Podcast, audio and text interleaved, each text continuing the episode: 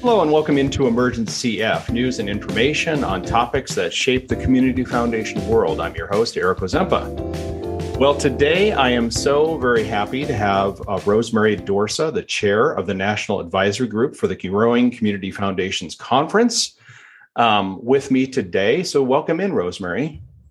Thank you, Eric. Delighted yeah. to be here. In addition to her duties as chair, Rosemary has about 30 years in the Community Foundation field, first at the Central Indiana Community Foundation and then running a program of training and technical assistance. And I believe that was uh, Indiana's community foundations and it was through the Indiana Philanthropic Alliance or Philanthropy Alliance. Is that correct? Yes, that's correct. Okay. Well, wonderful. Um, and so, can you um, kind of tell us? I always like to ask guests what they are listening to, be it music, podcast, reading, TV, anything you're really particularly enjoying? So um, I'm going to tell you two things. One is on the music scene because my favorite music has always been and always will be the Beatles, and I'm very excited that Paul McCartney is back on tour again, which I oh, didn't wonderful. think would seeing as the man is fairly old. I thought he would be done, so I'm very excited about that. Um, a book I'm reading. This is really interesting. It's called Agents of Influence, and it's about the um, British campaign, propaganda campaign, sort of espionage campaign, to bring the United States into World War II.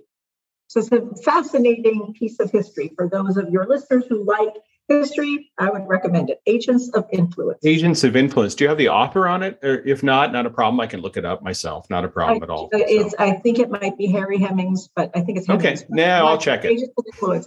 it's really it's a it's a really interesting angle on World War II. Okay, awesome. I would imagine it's probably about those that really tried to lobby to get us to join the war. And I'm guessing that. Yes, of course. And then, of course, there was a big isolationist movement here and how those two forces were, you know, combating each other and mm-hmm. Roosevelt. It's, it's just really fascinating. And so, can you um, also tell me, is Paul McCartney, have you seen Paul McCartney or the Beatles ever in concert? I'm curious. I've seen Paul McCartney many times. I did not see the Beatles, very, very sadly. I did not, but I have seen Paul McCartney many times, and I'll be seeing him three times uh, this spring. Oh, wonderful. That's great. Okay. Um, so you are here because as chair of the uh, Growing Community Foundation Conference, that's October 12th through 14th in Wichita, Kansas, by the way. Um, can you tell our listeners about the conference for growing community foundations?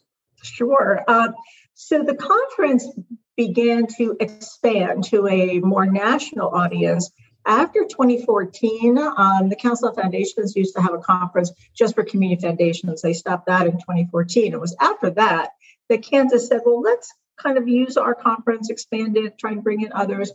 Uh, and at the time, I was working with uh, Indiana Community Foundations, providing training and technical assistance and consulting. So I went in 2016 just to check it out to see if it was, you know, perhaps you know worth promoting, etc. So I went and I was so impressed. I had a wonderful time. I was so ex- impressed with the program, the presenters.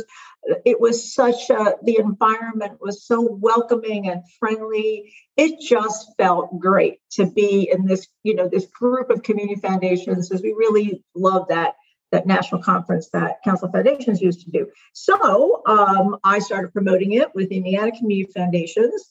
Uh, we also started bringing some of our Indiana training that we do uh, to the conference. So then I started doing training at the conference, and then I got in the conference committee, and now I'm the conference committee chair. And I'm also, uh, interestingly enough, for an Indiana person, I'm also on the board of directors of the Kansas Association of Community Foundations because I really think um, uh, the Kansas Association is providing an enormous service to the community foundation field nationally. This is really a terrific, terrific event. I have to uh, agree with you too. And, and in full disclosure to listeners, I'm also on the board of KACF too as well. But I have to agree with you in the fact that um, I went and I have to, I'll be straight up with you. I had kind of low expectations the first time I went, and I thought it was really amazing. It was, it was also really nice to see so many people at a relatively small town in the Midwest. And I, I, I don't know if Kansas people get mad at me if I say Midwest. I think so I think they'll be okay with that, but I'm not sure. but but I think maybe plain states, but plain states. There you go. but anyway, no, I thought it was uh, really hit it out of the park, and it was it exceeded my expectations. So I I would concur with you. Um, any particular topics or sessions or any plans that you're particularly excited about, or maybe there's a particular style that the the the the conference does, either with networking or sessions or something that really excites you. What do you think? Right, right. Um, uh, what I like about the conference and the program is that is the range of um, offerings for the for the participants.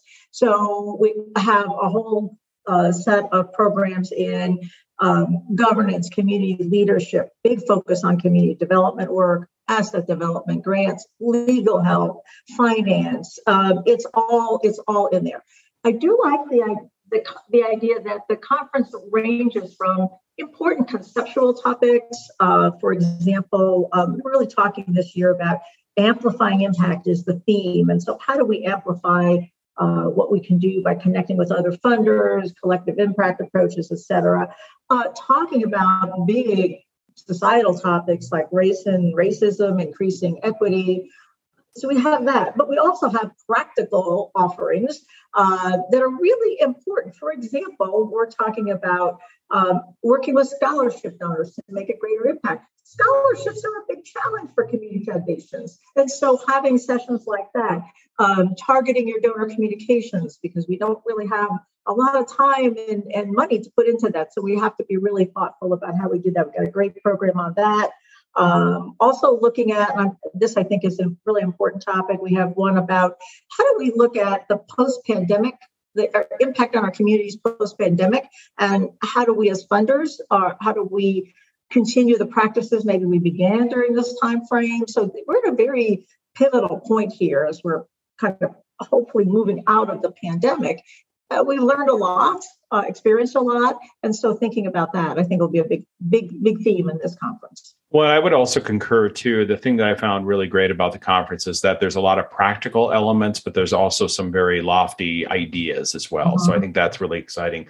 Um, so did you uh, as i uh, as i know that the, the conference is going to be hybrid so um, from what i understand so i wanted mm-hmm. you to confirm that yes. too as well so yes, that, yes it will be hybrid we will be in person yes we will be in person i feel i feel very very confident this year we're we thought we would be last year it didn't happen but this year it does feel very positive that we will be in person in uh, Wichita. And I will tell you, I'm so excited about that because, again, being with everybody in person, chatting, uh, you know, here's what I say I said, for a few days in October, the Wichita Marriott becomes the center of the Community Foundation universe. And if you're not having a drink with your colleagues in the lobby of the Wichita Marriott, you're missing out. So I hope people can come uh, in person. But for those who can't, travel costs, etc. Uh, we will be doing it online, as we've done. The last two conferences have been all online because of the pandemic. But this year we're going hybrid. It's going to be tricky, but we're going to do it. Yeah, no, I think it's fantastic. And the other thing too, I'd say that what what would you say to people who are maybe hesitant about going to Wichita? Like, you know, it's not Chicago, it's not Miami, it's not a glamorous I shouldn't say that Wichita people are going to email me now, but but you know it's it is in the middle of America, and I I think that you know it it uh, I I just love Wichita. I have to say, and for anybody who's a Ted Lasso fan, I mean, if you know about uh-huh. the Wichita Shockers, you know you need to know that Ted Lasso hails from uh, from Wichita. So so give us a give us a travel log of like why why should people come to Wichita if you don't mind. Well, it is a very nice small city. I had not been there before I went to the conference. Um, and I was also delighted to explore it. There's a there's a very nice area downtown with restaurants that go to. Um, so it's a, it's a very nice small city. It's not Chicago. No, it's not. But it's in some ways more accessible. It's not crowded. And there are, again, if you're looking for nice restaurants to go to, as, as we all like to do when we go to a conference, they're there. And so there's a nice sort of old town area. So it's yeah, it's a nice visit. And I think the hotel is is exceptional. So it's got a great bar area, and so uh-huh. for networking, it is fantastic. So I will say yeah. that. And yeah. plus, I, yes. I'm I, Rosemary, I'm a huge coffee snob, so I roast my own coffee, and I found excellent coffee in Wichita where they were roasting their own coffee too, as well. So, oh, very important. You know yes. that that was that's critical for me. So, um, yeah. so how would you describe the audience or attendees for the conference? Uh, is it is it primarily rural, or is it are there other offerings there that maybe medium sized and larger foundations would oh, take advantage oh, yes, of? absolutely. I, I think there there might be an impression that this is just for small foundations or rural foundations, and it's not. Now, there is always um, an acknowledgement that we need to remember if there's a topic, how does it apply in rural areas? Because Kansas is is quite rural, but in terms of this conference, not at all. Um, I just looked uh, uh, earlier today, Eric and I realized that um, about a third of the participants are from foundations of over $50 million in assets. So that's not small. No, uh, that's awesome. These are, these are sizable foundations that are coming, and we have CEOs, finance people, uh, asset development, um, uh, program officers. We have the whole range of positions, um, and and the conference does a you know a, a very good job of trying to connect people and you know try to identify your your your colleagues, your cohort um, at the conference. So it is it is the range. It is not just for small and rural community foundations. It is the range of community foundations uh, in the United States and Canada. We get people from Canada. Um, we had people from generally in an average year, we're going to have more than 40 states represented. Generally, in person in Wichita, we have about 450 people. I don't know what we'll have you know, hybrid, uh, but probably, you know, probably another hundred, couple hundred that might be participating um, in the virtual environment. Yeah, I uh, I think you know one year I want to say it was 2020 or 2021 where it seemed to exceed 600 and something as far as people who actually attended, and that of course was virtual. But um, yes, yes, yeah, 2020 was was over 600. Yes. Yeah, it was amazing. I mean, that was uh-huh. just fantastic. So. Yep. Um, I know that, and I don't want to catch you flat footed here, but I know that uh, there is information on the website, but to my knowledge, it doesn't seem like there's a registration available yet. So, no, not yeah. yet. Um, registration typically goes up um, in the summer. Mm-hmm. I would uh, uh, mark your calendar, maybe check it, perhaps August 1st. It might be up uh, at that time. Exactly, and I know that uh, also that uh, you know things are being finalized as far as some of the sessions. So I'm guilty of of uh, being behind and submitting a session description, so I need to get that finished. but but people can find out more information at kacf-annual-conference.com. Uh-huh. Um, so. Oh, something yeah, else to mention is that because it's hybrid, all of the sessions will be recorded. So if you're a participant in the conference, you will have access to all the recordings. So, even, so if you're you can't you there's two you know that happens a lot. I want to go to two sessions at the same time. You will have access to that for um, uh, for at least a year, I think, after the conference. So that's a great thing of the hybrid uh, model is that we will be recording everything. And then, um, do you think that there's ample time to network? I mean, that is always the probably the angst and the greatest feedback that you get from participants of any conference really that there's just doesn't seem to be enough time to network. Do you, do you know if the the conference is built in ample time to network? Oh we do build in networking time. I mean there's a uh, uh, there's always a, a, host event where there's great networking. The night the kind of the first night the conference starts as people are arriving there's generally something um, uh, more informal for networking and the the setup of the of the of the Marriott really encourages that because you've got that great lobby area where people are walking through, and there's the restaurant, the bar, um, where people are gathering. So the the physical environment, I think, really it, it promotes the networking. Yeah, I, agree. We always, we always want more, but then of course we want more sessions too. So that's always the challenge. But I, I think I think we would do a very good job acknowledging that's a really important part of the conference because the community foundation field is so collegial. It really people who are new in the field are are sometimes delightfully surprised at how open and sharing and collegial people are. So it's it's what we love as community foundation um, uh, professionals. We love to connect with our our colleagues, and um, you know we the conference is a really important way to do that. Well, and I think Rosemary, you exemplify that in your career. You know, over 30 years of experience of helping and sharing and you know, and aiding those organizations and community foundations in particular. So I, I imagine those themes kind of exude or are uh, kind of drip down to the community foundation conference too as well so um, i'm going to change some subjects so is there a trend or idea that ex- excites you either within the conference or the community foundation sector so I think the, the trend in the foundation sector, not specifically community foundations, but is um, is trust-based philanthropy. I think this is such a wonderful um, approach. Um, people can learn more about it at trustbasedphilanthropy.org, but a lot of foundations are adopting this this um, philosophy. It's really a philosophy that talks about uh, funding with um, empathy and respect and being open, streamlining our processes. Because I think as foundations, one thing that can happen, particularly as you get larger, you're giving bigger grants, it can happen that you um, you're not as connected to your grantees, you're not as so much understanding what they're going through. We get all hung up on lots of paperwork and lots of things that we require because just somebody decided to require it. Um, so that the whole theme is about streamlining, being transparent, being more of a partner with your grantees.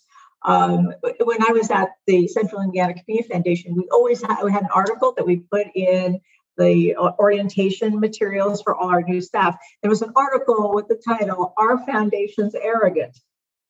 The answer is sometimes yeah, can. absolutely. Yeah. Um, and and so I really think that it's this trust-based philanthropy, which which actually got accelerated. It wasn't created by, but was very much accelerated by the pandemic.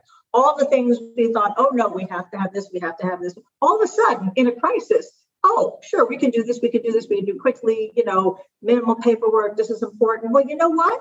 If we can do it during a crisis, we can do it other times.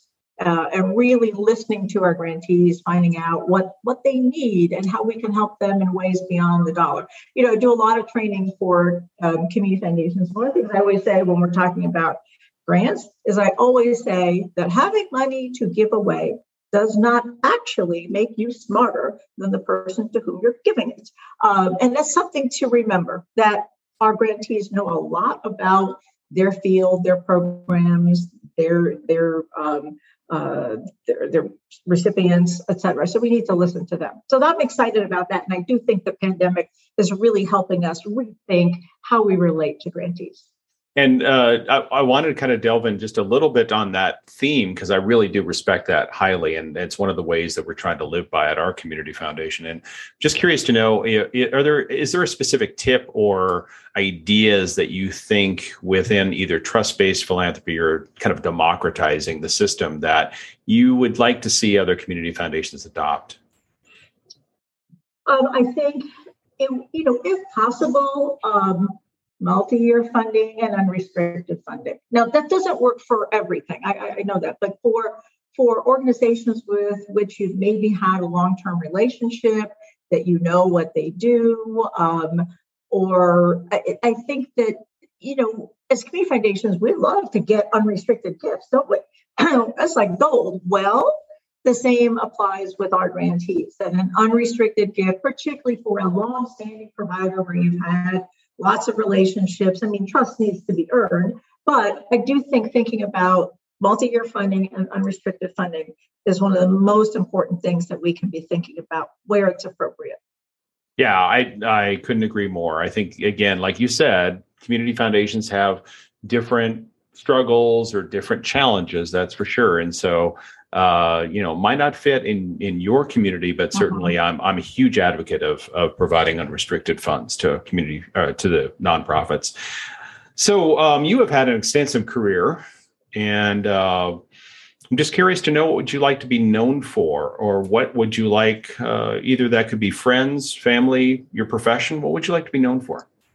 Um, well, you know, as I think about my my career, I, I wothis say that the the last position I had with the Indiana Philanthropy Alliance running the program uh, funded by Lilly Endowment to provide all this training and technical assistance to community foundations was really such an honor. It was such an honor for me to spend those almost 10 years um, using all the things I learned after 20 years, almost 20 years at Central Indiana Community Foundation, lots of different positions during a period of enormous growth and change. I learned a lot of things.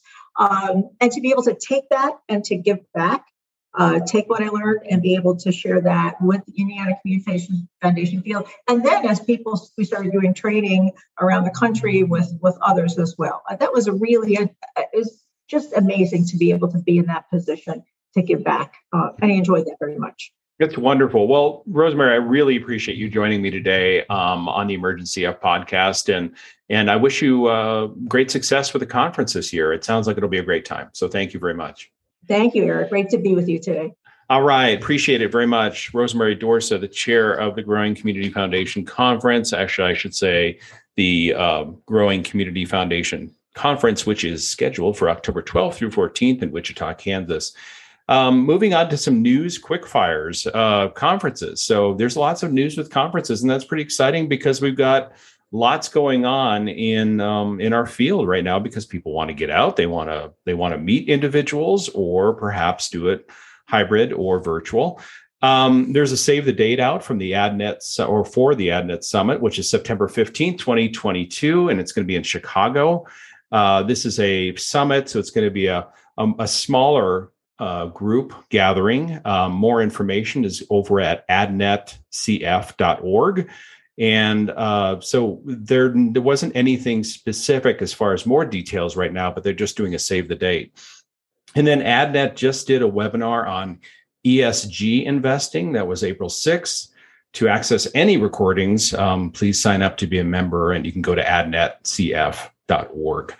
And then, of course, we just spoke to Rosemary about the Growing Community Foundation Conference. And I do want to repeat uh, that website, kacf-annual-conference.com, where you can learn a little bit more about the conference. And of course, you can uh, check in that website to find out when registrations are available.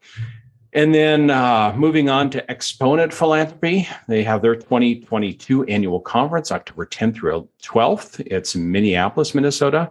And this event is designed for, by lean funders, those who give with few or no staff. So here you can learn with your, or let your guard down, is what you're saying, is what they're saying. Here you can let your guard down and talk about problems affecting causes and communities you care about most with those who can relate. Learn more at exponentphilanthropy.org.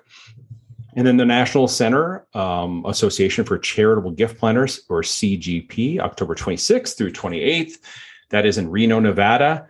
The CGP conference is a unique meeting place for all professionals working on charitable gift planning. In your work, you'll find love to uh, find people at the planning table, charitable, financial, and estate advisors. There is a small portion for community foundations, or at least community foundation relevant content.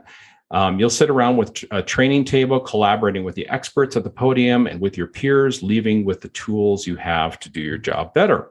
More information on that conference is at charitablegiftplanners.org. And then some webinars to take note of. I think um, the CEONet and the Council on Foundations is doing a virtual roundtable on May 24th, 2022, 3 to 4 p.m. Eastern. You can find out more information at CEONet. And also, you can look at the Council Foundation on their upcoming events.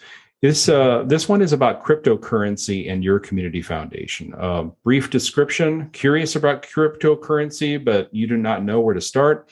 Community Foundation exec- executives are invited to join a peer roundtable conversation to learn more about the unique opportunities and challenges for community foundations accepting cryptocurrency. Join the CEO, CEO roundtable to learn from your peers' perspectives and practices the moderator is Joseph Braun, Executive Director at the Fond du Lac Area Foundation.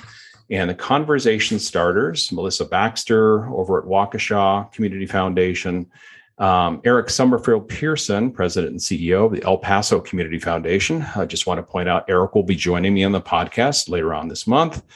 Jessica Martin over at the Greater Salina Community Foundation, Salina, sorry, whoops, Salina, Kansas, not Salina, Salina Community Foundation, Ryan Raffin, partner, non cash assets and compliance, charitable solutions, LLC. And then finally, some quick news from the Chronicle Philanthropy um, that I thought was very interesting in the sense that uh, it really talks about how DAF holders are really doing things a little differently. The San Francisco philanthropists Jennifer and David Risher, or Reicher, and I hope I'm pronouncing that correctly, believe so strongly that rich donors should give up more of their money in their donor advised funds to charities and more quickly. They're using their own wealth to persuade them to do it. In May 2020, moved by the suffering caused by the pandemic, the Reichers publicly offered to give $1 million to other donors' favorite charities if those donors promised to give at least half of their money sitting in their DAFs to charity by September 30th of that year. They're using the hashtag of hashtag half my DAF to actually spread the word. And um, you know, it's it's really an interesting thing. And again, you can find out the full article at the Chronicle of Philanthropy. So regarding the EmergenCF uh, website, you can find all about job postings. I do want to encourage you that if you have a job posting at your community foundation, that you can share it there at emergencf at gmail.com. There's also a contact form at the emergencf.com website. So thank you so much for uh, joining me today. And uh, I do want to thank Andy Eppler for our intro music and also our outro music. If you like EmergenCF, tell your friends to subscribe. Thank you so much for listening. And thanks again to Rosemary Dorsa for joining me.